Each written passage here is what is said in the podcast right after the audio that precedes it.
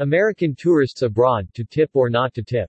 Tipping the servers at restaurants and bars, valets and bellhops at the hotels and even the delivery drivers is commonplace and almost mandatory in the United States and Canada.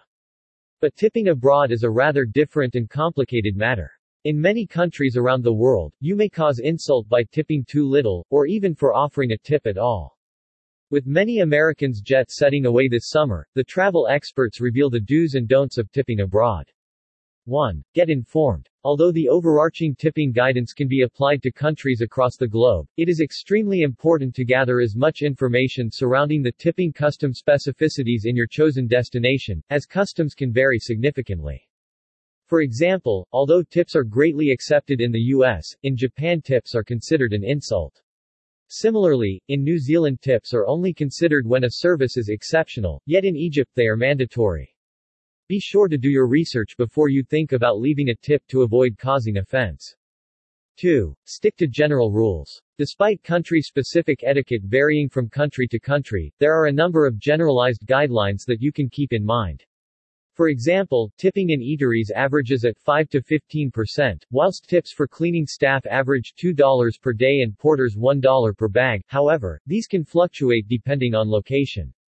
3. Always carry local currency. If you are unsure of a destination's tipping protocol, it is always best to prepare with the latter. Ensure to carry the country's local currency at all times throughout your holiday, as you may be required to tip taxi drivers after transfers, or waiters after a meal. 4. Beware of service charges. It is not uncommon today for restaurants and food establishments alike to include service charges within your bill. However, in a number of countries, the service charge is seen as mandatory, and tips are expected as an additional.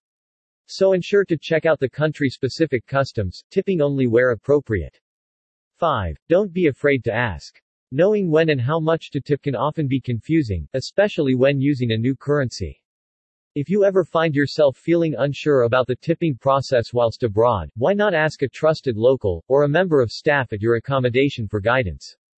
There are many different options when it comes to tipping abroad, and whilst tipping isn't mandatory, it is typically polite. However, although in some countries such as France, tipping is expected, in others, including Japan, tipping is seen as unnecessary and can even be seen as an insult. With many now valuing traveling more than ever before, tourists may be more likely to tip whilst on holiday. One of the most common places to tip abroad is in restaurants and bars. Here tourists generally tip between 5 to 15% of their bill. Tips are likewise often given to hotel or accommodation employees as a sign of gratitude. Furthermore, it can be polite to tip taxi drivers, bus drivers and tour guides, but again this isn't a requirement. Generally speaking, these industries don't offer significantly high wages and so tips are a great way to demonstrate that extra appreciation. For countries that don't accept tips or for those that may take offense, if you wish to still show your gratitude, why not instead consider rounding your bill? Whether or not tipping is the done thing in your chosen holiday destination, treating others the way you wish to be treated is the most important recommendation, ensuring to always be polite and respectful.